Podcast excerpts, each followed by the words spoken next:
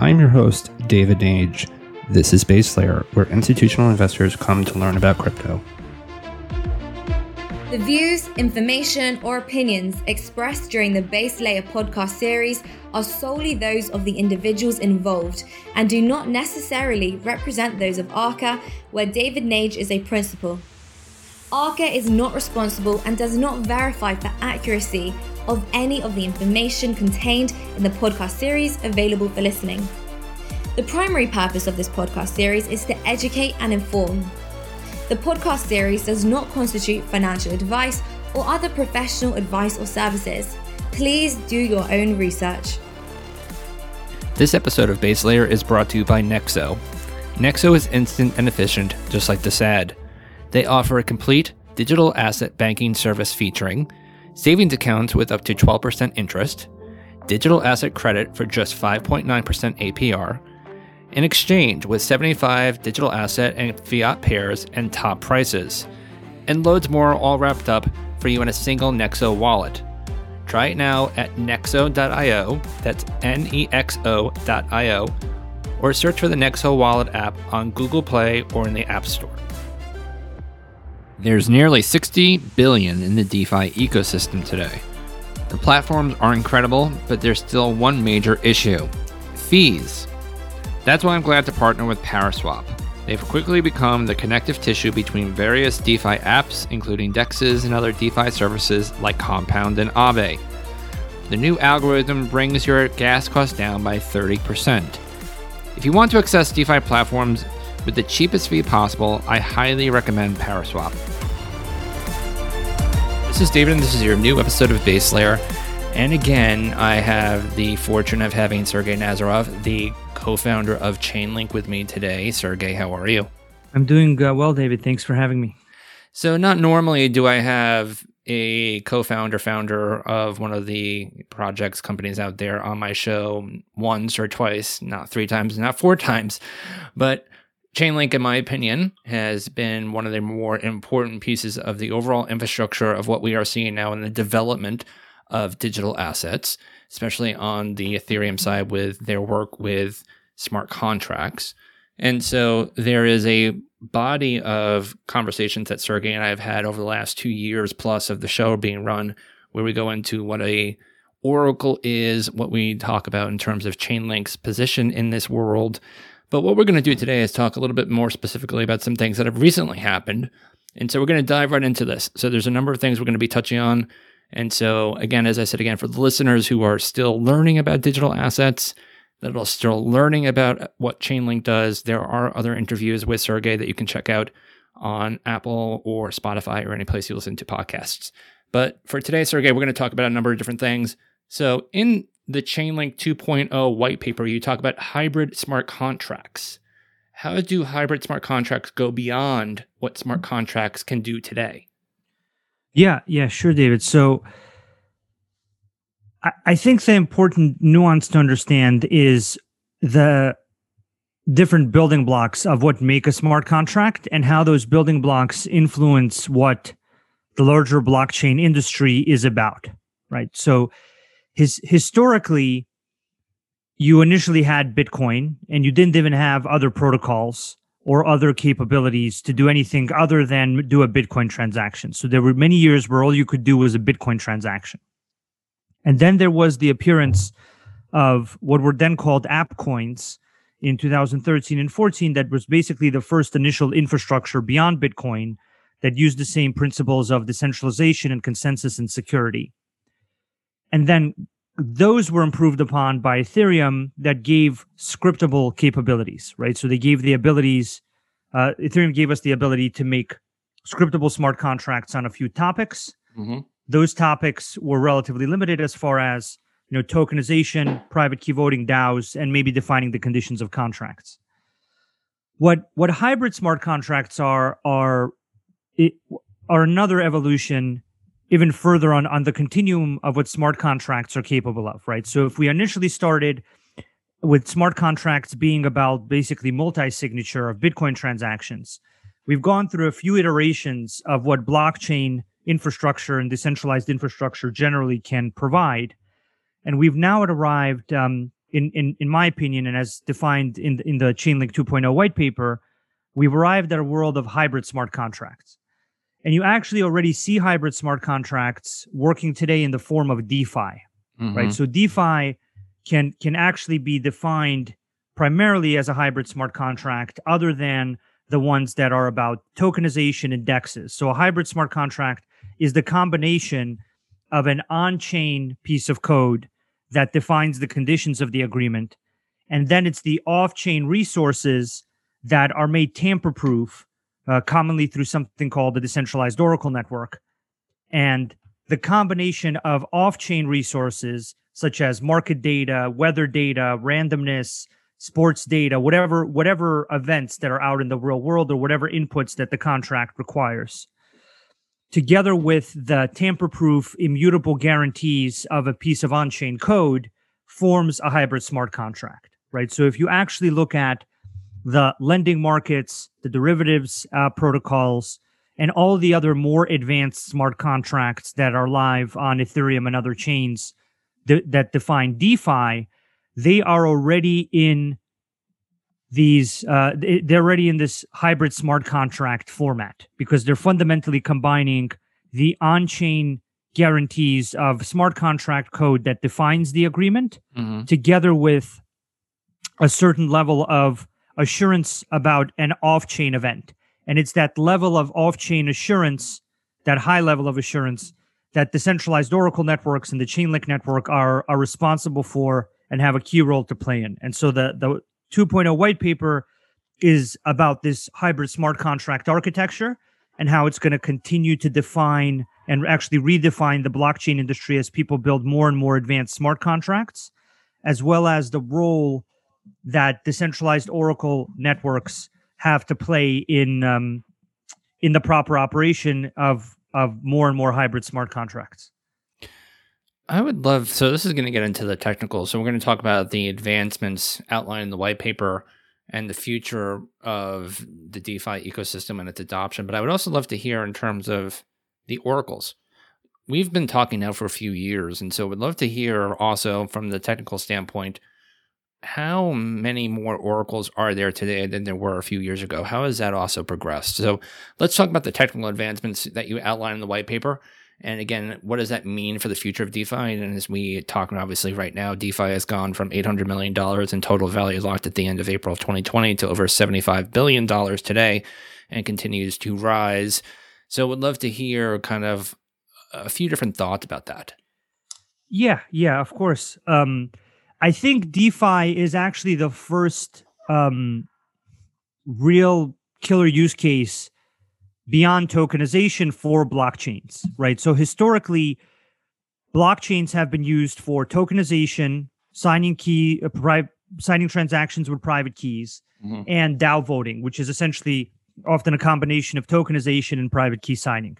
And that's what's been the defining use case of our industry.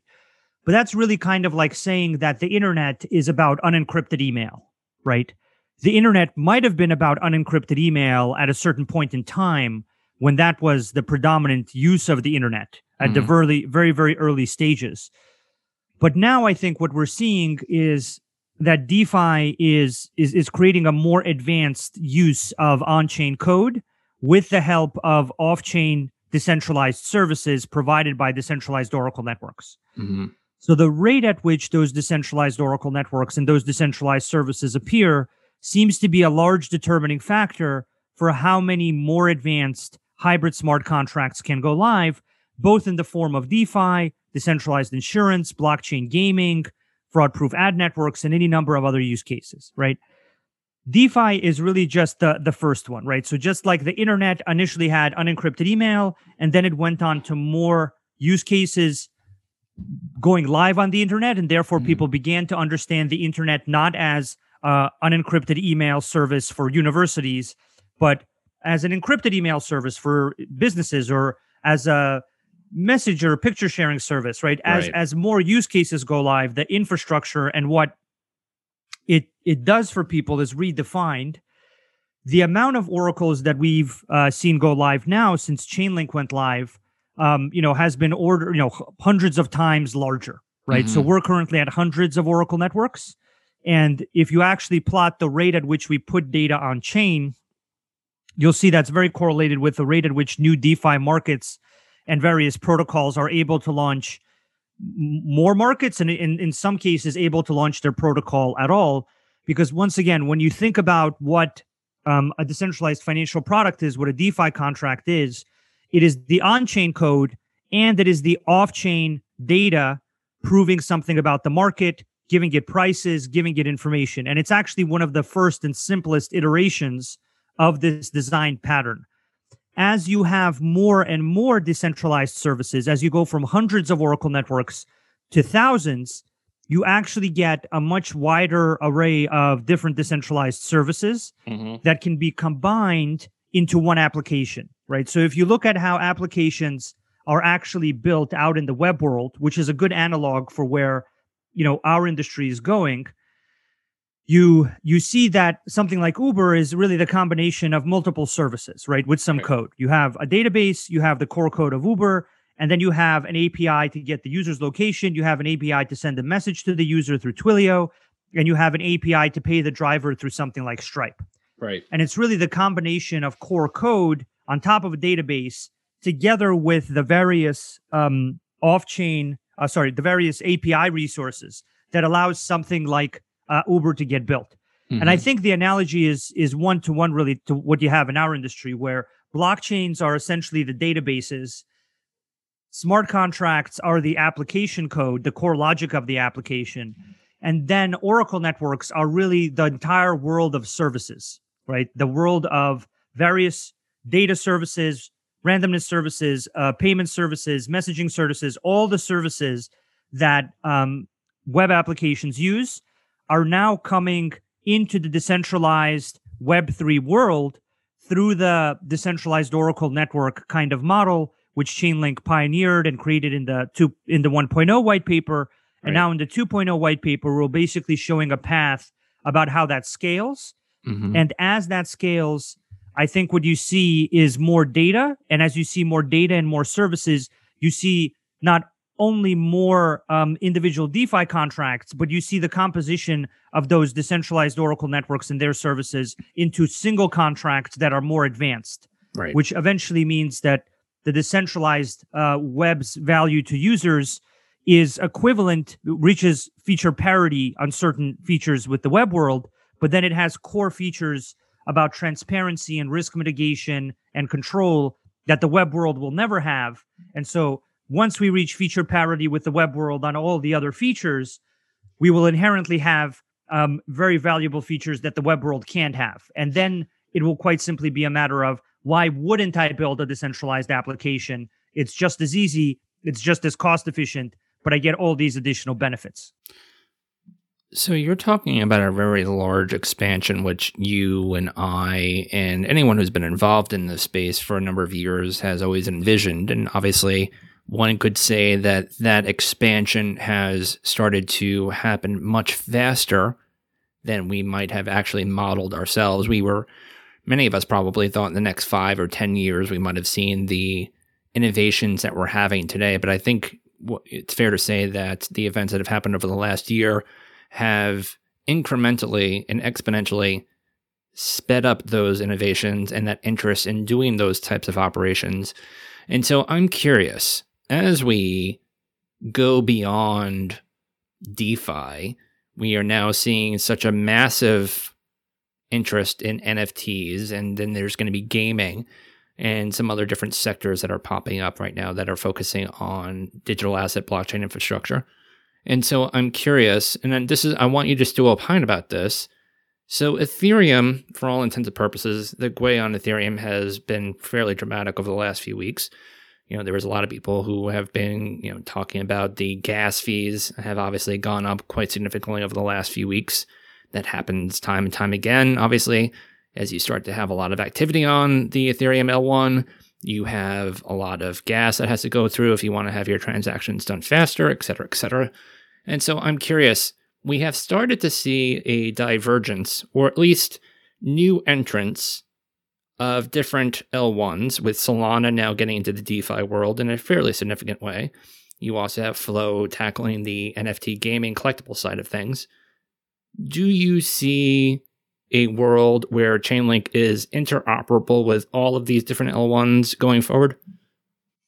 Yeah, yeah, absolutely. I mean, we we already are interoperable. We already live on many of those L1s and uh, and and some L2s. Um, at the end of the day, um, I think Chainlink's announced we're over 95 different chains, and uh, many of those chains were already live on and in different stages of integrating with to go live.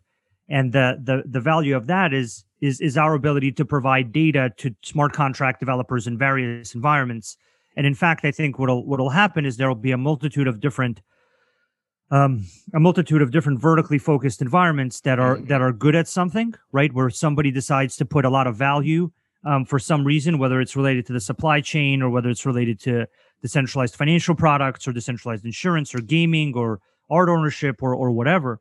And and at the end of the day, you'll you'll you'll actually need all of these decentralized services both in all of these environments, and you'll also actually have a need to interact with a multitude of different chains basically because certain people or certain groups of value holders have decided to put value in like some kind of vertically focused derivatives chain.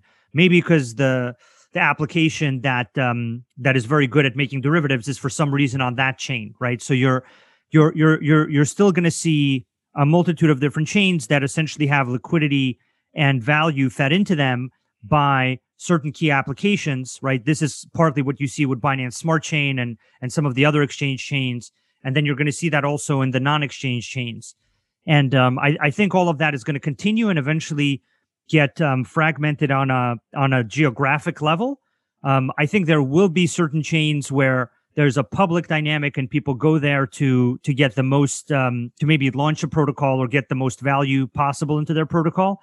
And I think Ethereum has a very strong strong role to play uh, to play in that, and that's the role it's currently playing. It's currently still the, the the place where people want to launch DeFi protocols, basically because there's the most value for um, the DeFi protocol to get. Right. So if I launch a DeFi protocol in Ethereum, there's so much value in the Ethereum network that I have a, a greater chance of getting value into my DeFi protocol. Right. And so that's that's one of the main driving forces there. But aside of aside from that driving force, there will still be many different chains that have applications that choose to put liquidity and value into them. And so I think there will be significant amounts of value in all of these chains. Some of them will become maybe more vertically focused on certain use cases that mm-hmm. they're particularly well built for.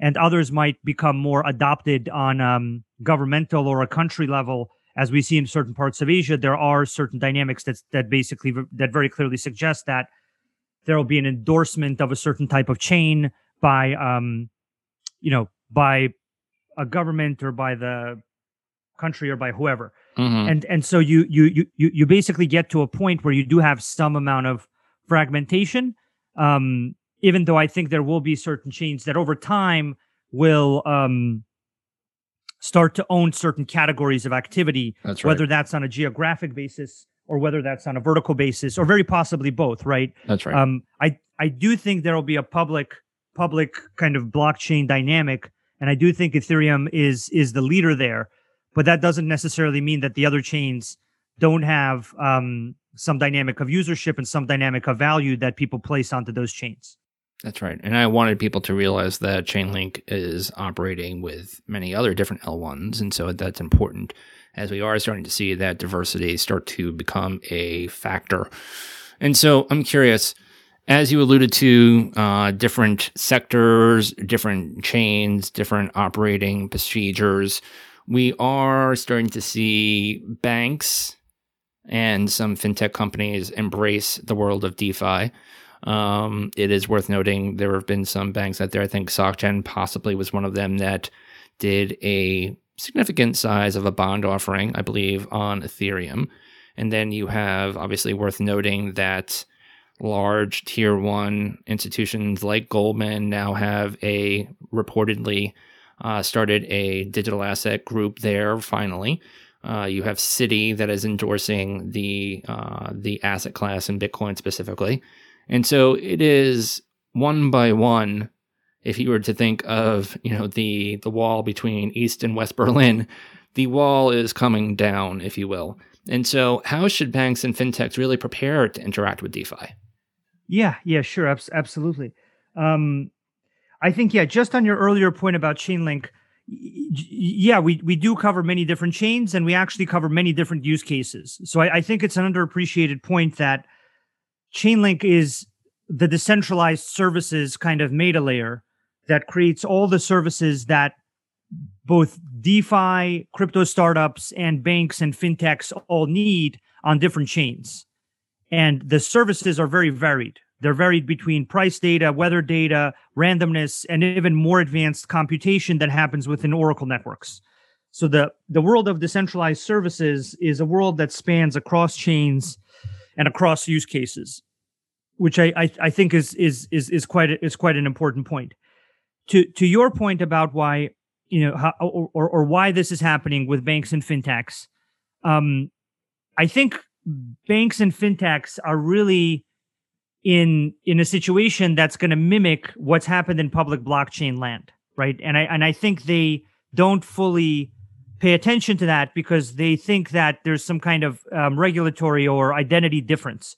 And while there is a regulatory and identity level difference between public chains and and private chains that the banks and the fintechs might might have more interest in for privacy and and um, identity and compliance reasons, I think there's a, a fundamental undertone to what people want to do, right?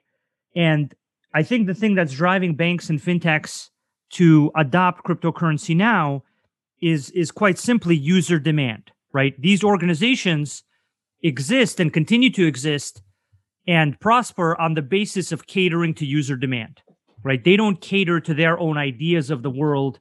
They don't cater to what they would like the world to be like. They cater to what their users want.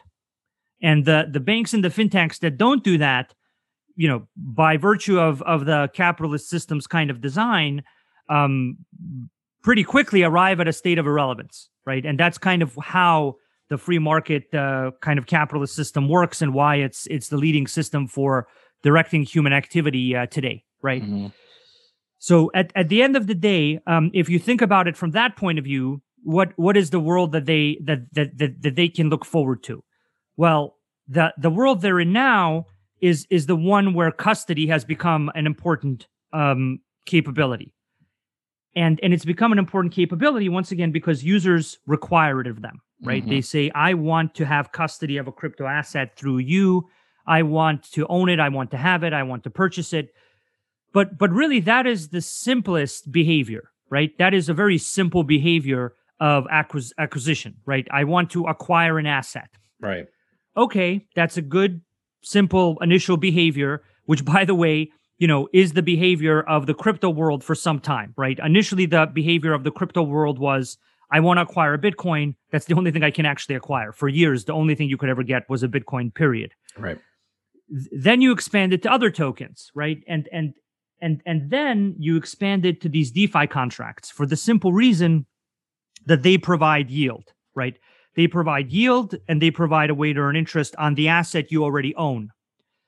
So at, at the simplest basis level, regardless of how um, of how banks and fintechs want the world to develop or believe the world will develop, once people have custody of an asset at a fundamental um, kind of human desire level, they want to earn yield on that asset that's that's what a lot of the global financial markets are. They're about giving people yield yield on assets that they that they're comfortable holding right. in a transparent way where where people can manage risk right? And so if um defi isn't isn't a concern for banks but they are they are feverishly getting custody solutions in place then i i think they're they're missing a step right the the next obvious step is that whatever you're custodying for people they want to use. And they want to use it in more and more advanced ways. And they want to use it in ways that mitigate risk and create transparency and control for them. And that's what blockchains and defi gives them right? So mm. basically the biggest hurdle is custody. Once people have custody once everybody can go and buy whatever um, asset do, do, do we really think that people will care about whether they get 8% from a stable coin or if they get 1% from a bank account. Mm-hmm. I mean, they're going to obviously choose the 8% from a stable coin. They don't even know, need to know what a stable coin is. Right. In fact, it actually sounds better, right?